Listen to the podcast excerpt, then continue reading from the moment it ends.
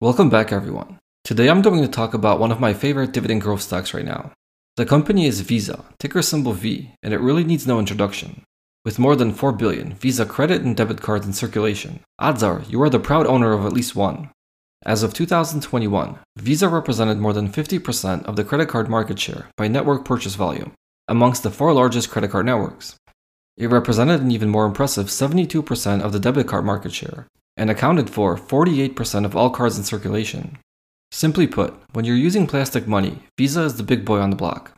Before we get ahead of ourselves, talking about how great the company is, or how bright their future may be, let's start by looking at its valuation. I like investing in great companies, but I like them even more if they are attractively valued. When you need mealtime inspiration, it's worth shopping Kroger, where you'll find over 30,000 mouthwatering choices that excite your inner foodie. And no matter what tasty choice you make, you'll enjoy our everyday low prices, plus extra ways to save, like digital coupons worth over $600 each week. You can also save up to $1 off per gallon at the pump with fuel points. More savings and more inspiring flavors make shopping Kroger worth it every time. Kroger, fresh for everyone. Fuel restrictions apply. So let's pull up my dividend yield theory screener and take a look at Visa's valuation. I already have all the supporting data populated in my spreadsheet, so let's run the screener and see how Visa shakes out. While the screener does its thing, let's take a quick peek at the dividend history. During the past 11 years, we have seen exceptional dividend growth from the company, with all years except for 2021 seeing double digit dividend increases. The long term CAGR has also remained very healthy in the mid to high teens.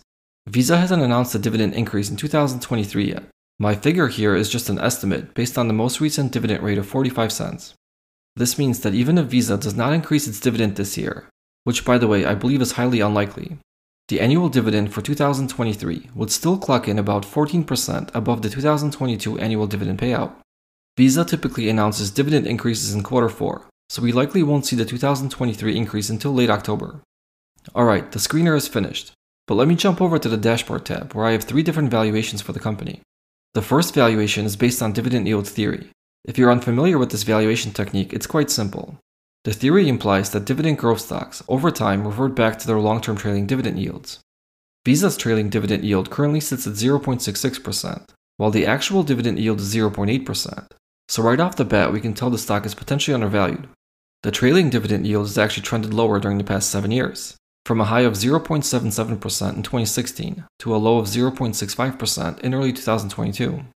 In the valuation chart, we can see the stock has generally hugged the fair value line pretty nicely during the last seven years, occasionally dipping lower and presenting more opportune entry points.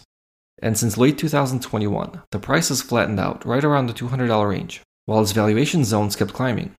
I believe this deviation from the norm is an opportunity for patient investors that have a long term outlook, Dividend yield theory tells us the stock is about 17% undervalued today, and that it should trade closer to $270 per share. If we take a quick look at the performance test based on dividend yield theory, we can see that investing in the stock when it appeared undervalued would have led to a better than average return. This is an approximate annualized rate of return for a six year window of time ending about one year prior to today.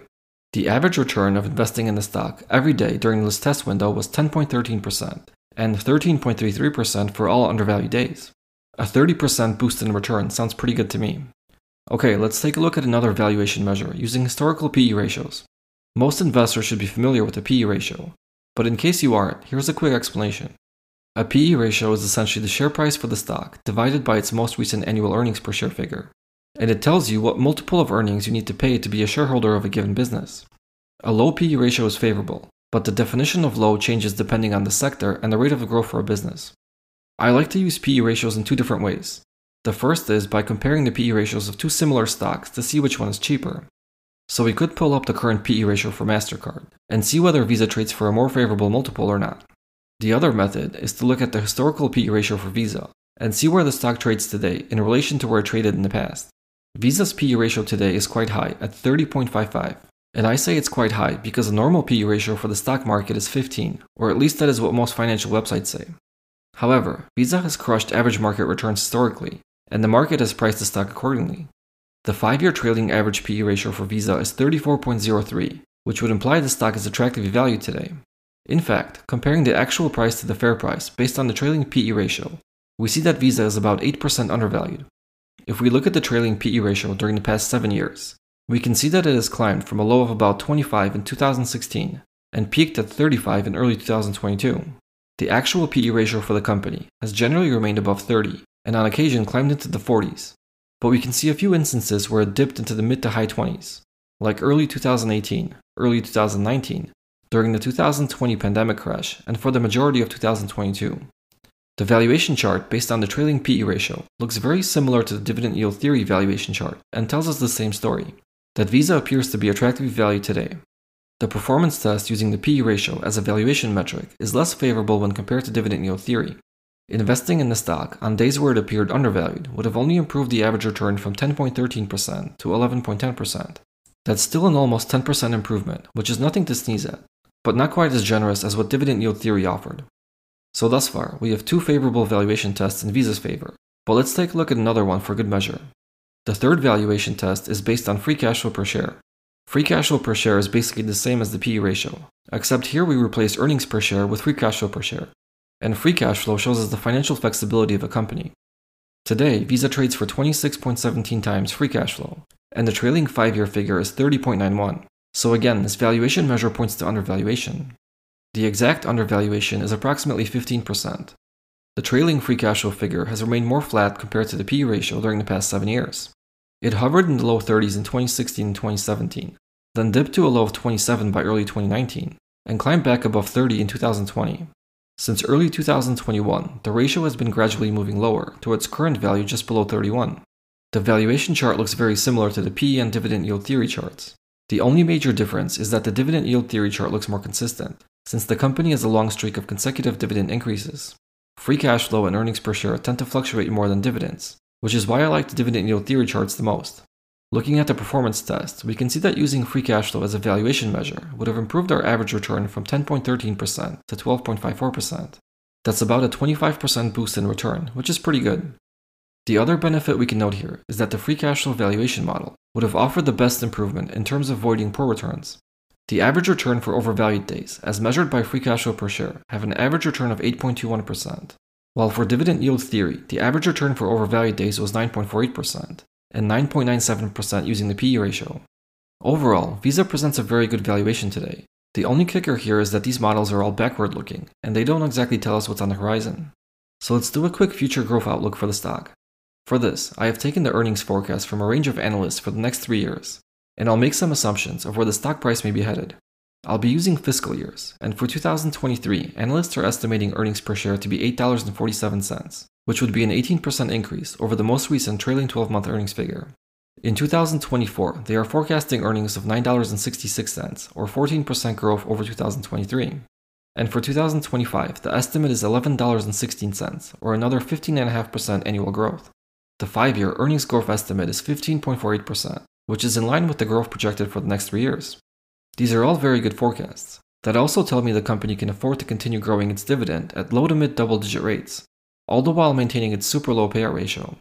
If we take these estimated earnings and multiply them by Visa's trailing 5 year PE ratio of 34.03, we get a fair price at the end of this year of $288, $328 in 2024, and $379 in 2025.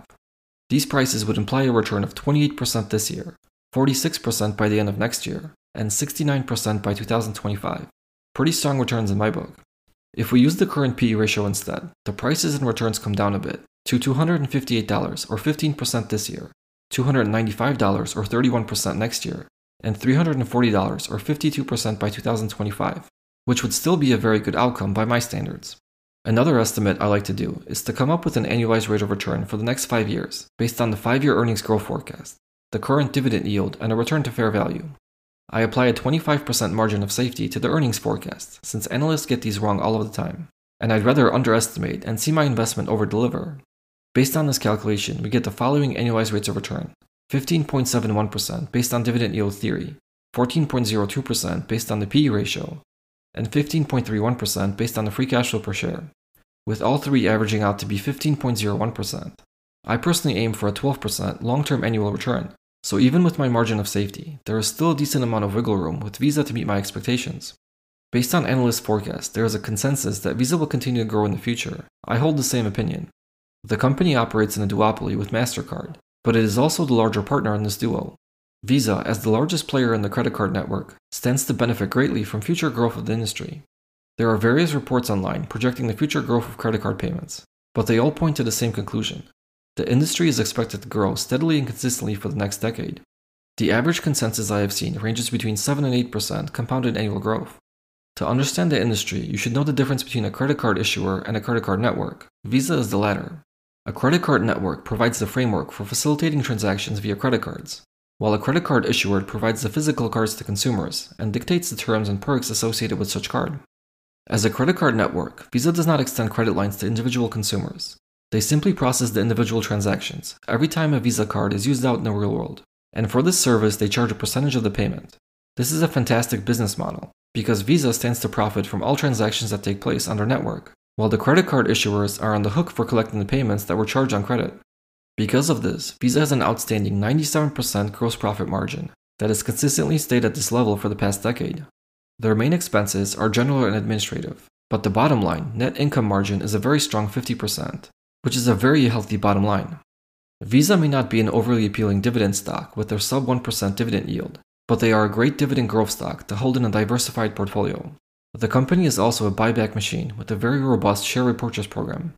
During the past decade, the diluted shares outstanding have shrunk from 2,624 shares in 2013 to 2,121 shares as of the most trailing 12 month data. That's a steady decline of about 2.4% per year. When you combine this with the 0.8% dividend yield, all of a sudden you are getting a 3.2% buyback included yield from the stock. I have been expanding my position in Visa over the past year, and I will continue to do so, at least in the near future, while the stock trades for what appears to be an attractive price to me. I would encourage all of you to perform your own due diligence and valuation models, but to me, Visa looks like a long term winner.